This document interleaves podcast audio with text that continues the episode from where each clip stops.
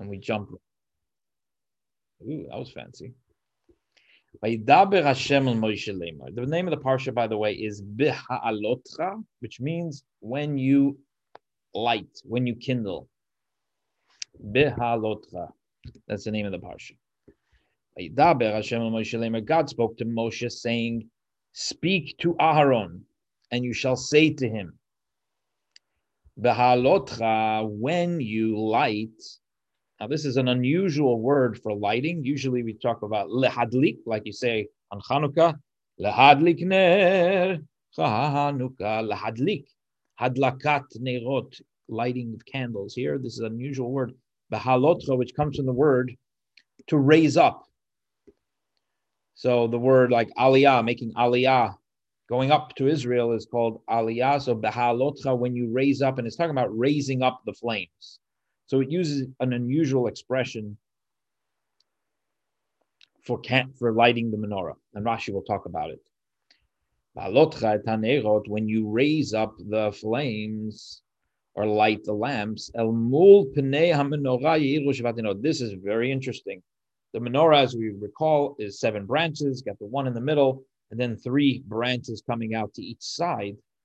What, what the Torah is saying here is that these uh, flames, the wicks, should be placed in such a way that they're all shining towards the middle center of the menorah, which is the menorah itself.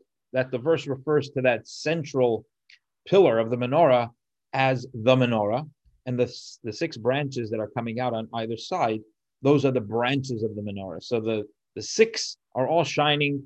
Uh, the wicks are positioned in such a way that they are shining towards the middle. What was the reason for this? The reason for this was to show that the purpose of the menorah is not to provide light for functionality. It's not a utilitarian purpose, but rather it's a spiritual uh, type of light that the menorah is the menorah is giving. And that's not if you need it for utilitarian purpose, then you'd have the wicks positioned in all different manners to cast light in all different ways. Fact that they were all shining in the same direction shows it was it was for a spiritual purpose. So these words, El Mul Pnei HaMenorah, opposite the face of the menorah, that refers to that central pillar of the menorah. Now let's look at Rashi. The first Rashi deals with what is the juxtaposition between what we just had in the previous parsha, the story of the 12 tribes the leaders of each tribe bringing their gifts to the tabernacle. What is the connection of that to the story of Aaron being commanded about the menorah? Because really, this command takes place before the whole story of the uh, gifts of the Nasim. Why does the Torah position it here? And Rashi quotes beautiful thing from the Tanchuma, which says that when Aharon saw the Chanukata Nasim, the inauguration of the leaders of each tribe. His mind became weak. He was disappointed. He was he was uh, feeling. What what have they translated here? He felt distressed. Okay, that's okay. It's it's a difficult word to to to translate. The literal meaning is his mind was weak. Why was he feeling distressed? He was not the, his tribe and Aaron himself were not involved in these twelve gifts. It was it was it was twelve tribes, Menashe and Ephraim, the two sons of Joseph, making it twelve without Levi. So God says to him, Yours your position as lighting the menorah is greater than theirs, greater than the 12 Nisim. Shata madliku because you will light and prepare the lamps. And as um, I believe is Ramban, if I'm not mistaken, says that the the Nisim were bringing sacrifices and all, and all things for the sacrifices, which eventually, at some point, when Jews go into exile, when the temple is destroyed, we don't have the sacrifices. But the menorah will continue even after the destruction. In what form? In the menorah that we have on Hanukkah. So it's kind of a hint to the idea of Hanukkah, which had not yet been taught. Balotcha, when you raise up, why is it called, why is kindling called raising up? It's named after the lahav, after the flame which goes up. And why does it say why does it say it use this expression to say kindle? it teaches you something. It teaches you that you have to light the menorah in such a way that the flame should go up on its own. In other words, when you first light a candle, it's a little shaky. And if you take away the kindler too fast, it could go out. So you have to put the flame to the wick and hold it there until the flame, this new flame, is going strong. And of course, the metaphor there is when you're lighting the lamp of another, when you're teaching a child or you're teaching a student. It's not enough to just come in, boom, give a lecture and run out. You have to stay and make sure that the kid, that the student is actually able to stand on his own two feet, able to grow and prosper. Before I go to that, I want to just say something else, which is Hasidus says that there's two different ways of of uh, dealing with with with our, our service of God. One is that we are forcing ourselves to do the right thing, but it's not coming from the inside. We haven't revealed, we haven't got to that part of ourselves that is in consonance with the divine will. So we're still, our consciousness is still rebelling against the divine will, but we force ourselves to do it anyway. And this is kind of an imposed type of a situation, whether in our person and personally or dealing with the world at large the ideal, the ultimate, is that the flame is going up on its own. What is it? How does he have it? The flame rises by itself. That means it doesn't require an imposition from the outside, either from our own outside, forcing ourselves, or any other type of imposition, but rather the flame arises from itself. The person himself is in consonance. He realizes this is his truest self and it doesn't have to come from any external pressure. And the same with the world, that the world is in consonance with its creator, not from any external pressures, but from the recognition that that is its truest essence. And that any um, discord between the person or between the world and its creator is a reflection of the fact that the person or the world is not in tune with its truest essence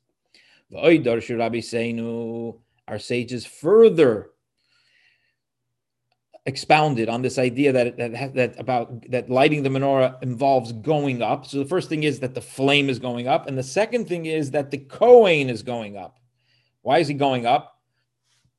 From here we derive that there was a step in front of the menorah upon which the Kohen stood and prepared the lamp. So the Kohen is also going up to light the menorah. I saw one commentary that says that Aaron was, was in the Midrash. The Midrash says that Aaron was in fact tall enough to light the menorah without um, going up on the step. But this was an important thing to actually go up on the step, not just so he could reach it, but as part of the process.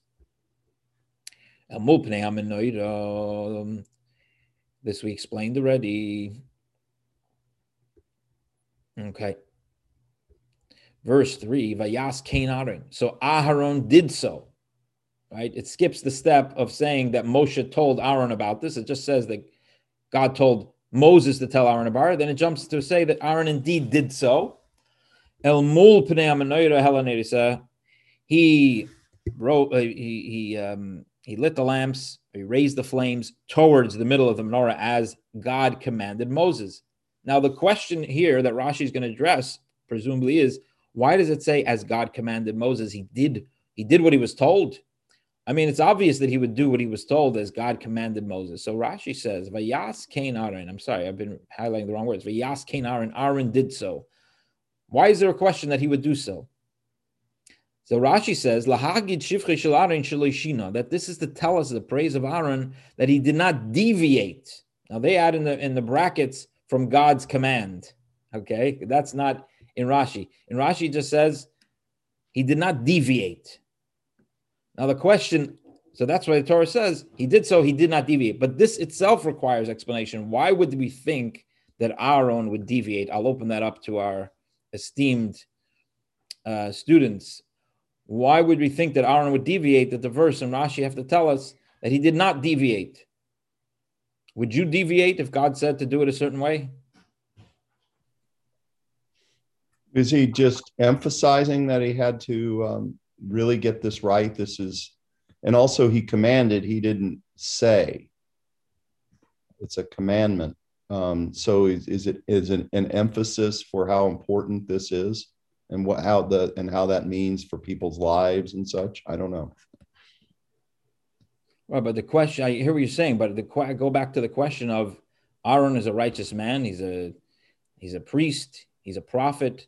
Why would we have to go out of our way to say he did not deviate from what God did? I mean, it's not that complicated.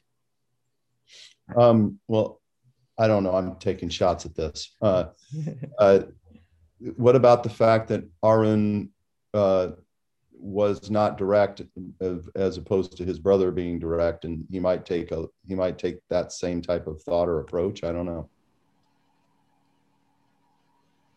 Yeah, I could only think maybe maybe had he deviated in other ways before. I don't know. I mean, he's a he's a yes, he's a righteous man, but he's not perfect. So you know, maybe I don't know. I'm guessing too. Good. Hello, what do you say? I don't know if I if I remember if I heard you correctly. So uh, that God commanded to light six uh, six uh, lights, yeah, not seven. Oh, seven. The seventh one is the center one. So oh, yeah. commanded to light the seven too. Yeah. yeah. yeah. It's not clear, but yeah maybe something to do with the you know sequence of this thing, how he did it and all that. Maybe he said he wanted to do it too good, even know something like this, you know, extra pious or something. I don't know. Okay, all right. Well, I, I have some besamim from uh, last night, the cloves. So uh, I'm going to say a bracha on it. Mm. We do that by the Havdalah service when we at the end of Shabbat, we smell the spices. We say a blessing. So before you before you uh, partake of food, but any pleasure, even of, of, a, of a good aroma from an actual thing, there's a blessing for it. Anyway, um, unrelated to our parsha, presumably, but I saw three interesting explanations for this idea. I'll share the screen again. Um, that that Aaron did not deviate. Okay, so it's a, I mean, it's a hard to understand. The first is that really this is a menial. This one doesn't fit with the word so well, but it's a very interesting lesson, which is that there's a menial part of this thing, which is just cleaning out this oil and soot and it's it's not a it's a job that you that you might think that Aaron would have outsourced this job to one of the junior Kohens. And so the Torah is telling you that, to tell you the praise of Aaron that he didn't deviate. He himself did it and he didn't outsource it, even though it seems to be like a blue collar job. And, you know, it's like the sous chef. He does all the work. Then the chef comes in and blesses the food, and he's the chef. Aaron said, No, I'm going to do all the work, including the so called dirty work, because this is a holy um, endeavor so every aspect of it, including cleaning out yesterday's um, used wicks and, and, the, and oil, that's a part of it. He didn't consider, consider himself too big to do that, and he considered it, to the contrary, to be an honor. That one is a very nice idea, but it's hard to see that in the word deviate. He didn't deviate. That doesn't sound like deviation if you give it to somebody else. It's a different way, different thing. So there's another interpretation, huh? Oh, delegate. That would be delegate. If right, he didn't delegate. Deviate. But I guess you're deviating. Yeah. The second one is, um, unless you're going to say he didn't make a differentiation between, you know, lighting it and the rest of it. Okay. The second one is about mourning. I call this the, it's the three M's, the menial and the mourning. So mourning, remember, he was now in mourning. Mm two sons had just died. So you might think, well, on this day, he gave somebody else the job because it wasn't. The Torah doesn't say that that he has. The Torah it seems to imply that, but the the the law is that the Kohen Gadol does not have to light the menorah. The Kohen Gadol, the high priest, he basically can come in at any time and do anything he wants. But there are only certain things that he must do, and that's basically the Yom Kippur service and then other things that he has to do daily. But most things, like the daily offering, that doesn't have to be done by the Kohen Gadol. The lighting of the menorah doesn't have to be done by the Kohen Gadol. It can be done by an Israelite. It doesn't have to be done by a Kohen, technically, because Israelite can't go in. But if he had a very long stick, he could light the menorah. So what the Torah is saying is that Aaron did this mitzvah of lighting the menorah, and even on a day of such a great tragedy, lo shina, he didn't deviate from the custom of doing it every day, and he did it, which shows his incredible devotion and, and capacity to be able to to do that even in such a, a state of of um, of mourning. The third interpretation that I saw this comes from this. So the second one comes from the Chassam Sofer, Rabbi Moshe Sofer, very very famous sage from Pressburg, in I want to say the 1800s. This third I saw is from the Sfas Emes. These are all, by the way, in the ArtScroll Chumash. Don't think I've been looking at many books. Um, they quote all of these three very beautifully. The third one is the Sfas Emes, which is one of the rabbis of Ger, also uh, late 1800s, I would say, where he says that it's human nature. I think this one fits best with the words. It says human nature that after you're doing something every day, day after day, what happens is, I mean, the first day you do it, woohoo, it's exciting. You're doing it with a lot of oomph, with a lot of passion, excitement. Do it a second day, still, third day, fourth day. After a while, the gas starts to run out and you start doing it almost by rote. Certainly not with the excitement that you had in the first day. What's the praise of Aaron? Praise of Aaron is He didn't change. He didn't change from the way he did it the first time. A year later, two years later, he was still doing it with the same excitement and passion. Okay, let's go back to our screen. Now the Torah, for some reason, decides to uh, recap what the menorah looked like, even though we know it already from the book of Exodus. It recaps. And what does it say? The, Maisa menorah, the form of the menorah was miksha zahav, was a piece of gold that was hammered out. In other words, as Rashi explains, it wasn't made of different pieces that were grafted together or um, or screwed together or in any other way but rather it was one piece of gold chiseled out. Rashi uses the Hebrew word bechashil with a chisel. Interesting that the Hebrew word for chisel is almost looks like chisel, chashil. Um, so from and the entire thing, not just the basic structure of the menorah, but even the intricate detail of the menorah, the flowers, the ornaments that were engraved on the menorah, that also was not a add-on later. It was part and parcel of the gold. Mikshahi. Torah seems to be emphasizing this over here. Uh, I have a I have a, a interpretation based on Hasidic uh, understanding of this, but at face value, it seems to be unusual that Torah is bringing this up now. Kamare and how was it made? Like the like the way, the form that God showed Moses. That's how He made the menorah.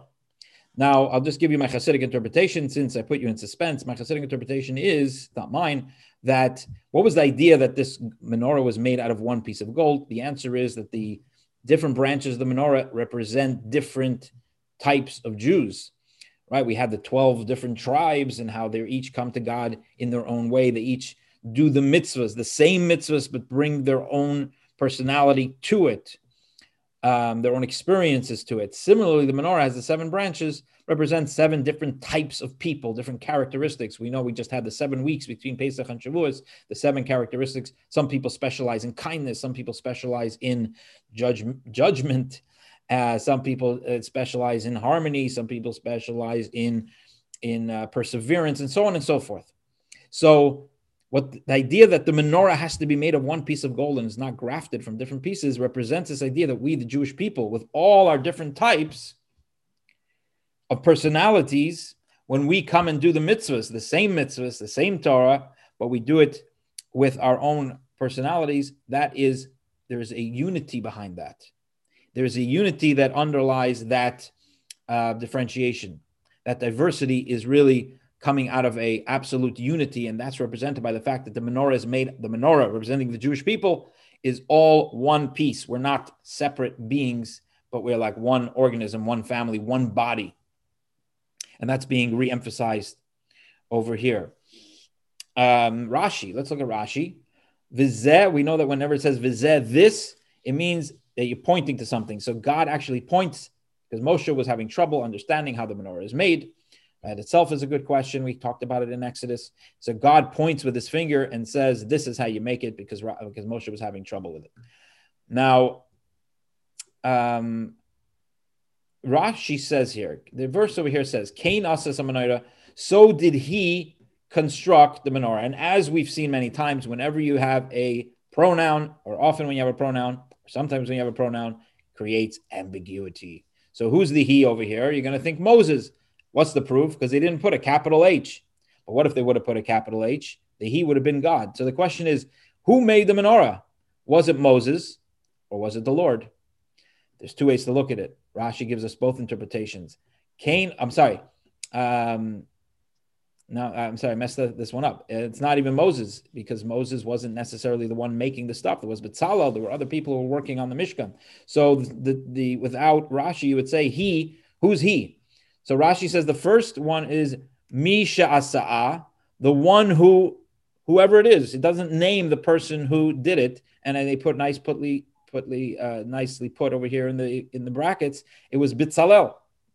However, says Rashi, Midrash Agada, there's a midrash that says actually it was God who made this menorah, and Moshe, um, Moshe was having trouble with it, and it was actually God who makes the menorah. The gold is taken and, and, put into the fire, and boom, the menorah comes out. Now, so this is the introduction to the parsha, this story with the menorah. Obviously, this is the foundation of the parsha. This the idea of bringing light into the world, spiritual light into the world, the idea of the Jewish unity, the idea of Aharon, and that's what sets the stage for the whole parsha, which starts going into other stuff. So the next thing is about the Levites and how the Levites um, are being taken to uh, serve in the temple. We've had this already in the last in the last week's parshas. However, now the Torah is going to get into detail of what's happening with them and how they are brought in. So we'll stop here since it's nine o'clock, and if anybody needs to go, we'll let them go. And if anybody has any questions or comments, we welcome them as always. It was interesting what came to mind when you're going back to the deviate. So when we do Shema and we do Amidah and we do, you know, each of our different, when we gather on Saturdays, it, you know, you're supposed to do three steps forward, three steps back, not two and a half, not, you know, so I, I, I can see how we could quote unquote deviate. We don't mean less of the blessing. Um, maybe that's a an example. Try to be it's it's also probably coming at a good time. We're this far into the Torah. Maybe a little reminder. Don't you know? Continue to keep up the enthusiasm. I don't know. That's good. I think that's probably the, you know, the plain meaning of it is. You're right. You know, uh, the question is only why would we? You know, of course, Aaron would would do it right. Mm-hmm. Mm. I'm, I'm amazed at how much um, symbolism and metaphors and even in all these things. I mean, the menorah, and I'd never thought of the symbolism of the flame upward, upward, rising our raising our consciousness upward from this ego state into our higher self to reaching up to God. And it's just, it's, you know, it's quite a symbol. symbol well, and also the oneness. Yeah, oneness. Yeah, it's, it's uh, raising consciousness. I mean, most people don't say light the menorah. They don't. They're lighting it because I'm supposed to light it. Right. Deep meaning in that. Wow. Go ahead, Hillel. I have a question. You know, with that uh, direction of the lights, I think the menorah was already built. How can you, you know, fire it otherwise? You know, because I think the way the menorah was built with the branches already, the the side branches were, oh, well, no, putting light over the center already. That's it needs to be deviate. Because how can you do it otherwise? You can only know like where the you know wick is, you know, you cannot do anything else because the, the caps for the the oil is already set, it's built. How can you do anything different? That's my question. You know, is we cannot move the you know the fire around, you know, the lights, you know, this is set already in the menorah. Right. In fact, the, the lamps the lamps were were uh, were built such so that the wicks there was a groove, presumably for the wicks to to be placed in a Yeah. way that it's facing the center. You could not rotate them, you know, it's already done. Right. No. How, how can it be otherwise? You know, God built it like that, you know, already that the, the site was built. Maybe that's what it means. He didn't deviate, didn't do anything, try to, you know, manipulate it somehow to, to, to, to light outside or something. Right. He could have moved. He could have moved the wicks to other parts of the lamp. Yeah, it. that's what it means if he didn't manipulate, didn't, you know, build this thing because it's already built like that. You can you think about it, how can you when you light a candle? Well, they, we did, that's what it is, you know, you cannot move it around. Right. Very good.